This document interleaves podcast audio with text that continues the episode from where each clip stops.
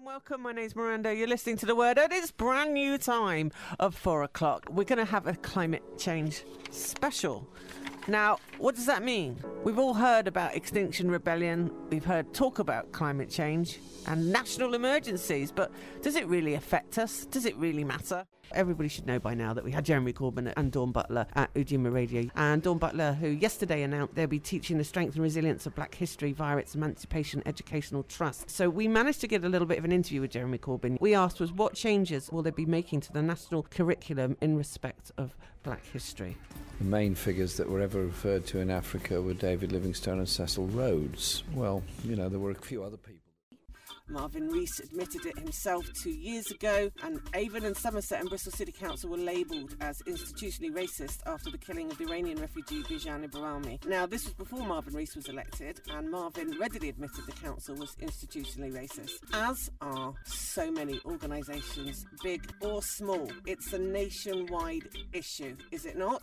So, Marvin Rees will be coming in this afternoon to discuss this in more detail. If you have a question you'd like to People are really concerned about what's happening to these whistleblowers and and what kind of assurances they can be given if they do speak out in public. Well, there are many sides to this, and again, Miranda, we can very sensitively draw these. Princess Diana and her sons have really changed the way people feel towards the royal family. I think a lot of people will agree with me. I think because of that, that naturalness, that they are maybe just a little bit more accessible, a little bit more relatable, that has really changed everybody's opinion of the royal family.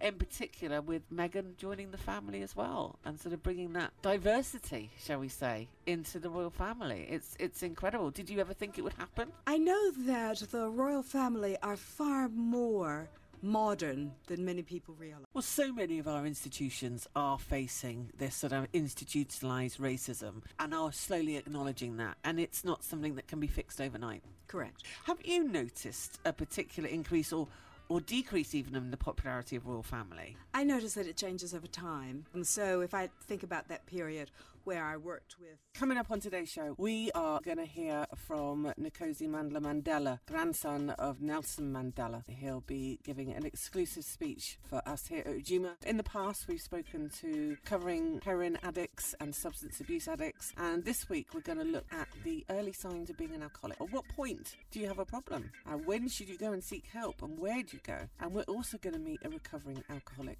uh, who's very bravely agreed to share her story, although she will be anonymous.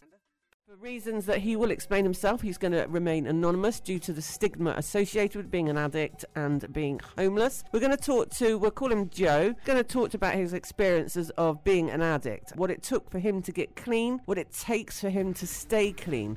He's going to talk very frankly, very openly, very honest about addiction and drug. Make sure you are prepared you were talking about working for the police Mm. and making a film for them. Did you manage to get it caught on camera when they stopped and searched you? Yeah, so I had a, I actually managed. I kept the camera rolling, and we asked the officer like, "What, what are we doing?" We, I mean, I asked the officer the correct. How do you feel about Brexit and what's happened? For years, I've been talking about racism, racism, white supremacy, how it manifests. But Yeah. that, I think you hit that nail on the head about talking about it. Mm. So much of the mainstream media won't talk about racism. Oh yeah, no, they? of course not. Of Uh, too not. frightened of getting Yeah. it wrong, or well, they've controlled the, the narrative for, for so long. I mean, Can I just say something about Oh, please, say- institutional racism? I mean, Yeah. I actually think the UK is less in denial about racism than they are in the US. I mean, to uh, first shout Sir Bernard Hogan Howe, who is the Met Police Commissioner, he basically said that institutional racism was, wasn't just a problem with the police; it was a problem with UK society, and we have to take it on the chin. I mean, Mm. this is this is the man, this is the top police officer in the country. Yeah. It's, mm. it's this confusion between shutting borders down and letting immigrant workers in as well, isn't it? And it's just people associating that. It's a very emotional argument, though. I mean, you you really are triggering the base kind of instincts Yeah. of people to protect their territory. And you're listening to the word on Ujima, Bristol's number one urban station. We're talking to Michael Jenkins, who's a, what we call it, like an urban filmmaker, I suppose. Is that what you call yourself, Michael? that's what people call me. I mean, you know. I don't know. You can't be just like a filmmaker. urban man. okay, and then we've got Onali, who's in the studio as well, who's an urban singer. I hate, And- I hate the term urban. Oh, Why yeah. can't- It's political correctness. Why can't we just call it what it is? Black.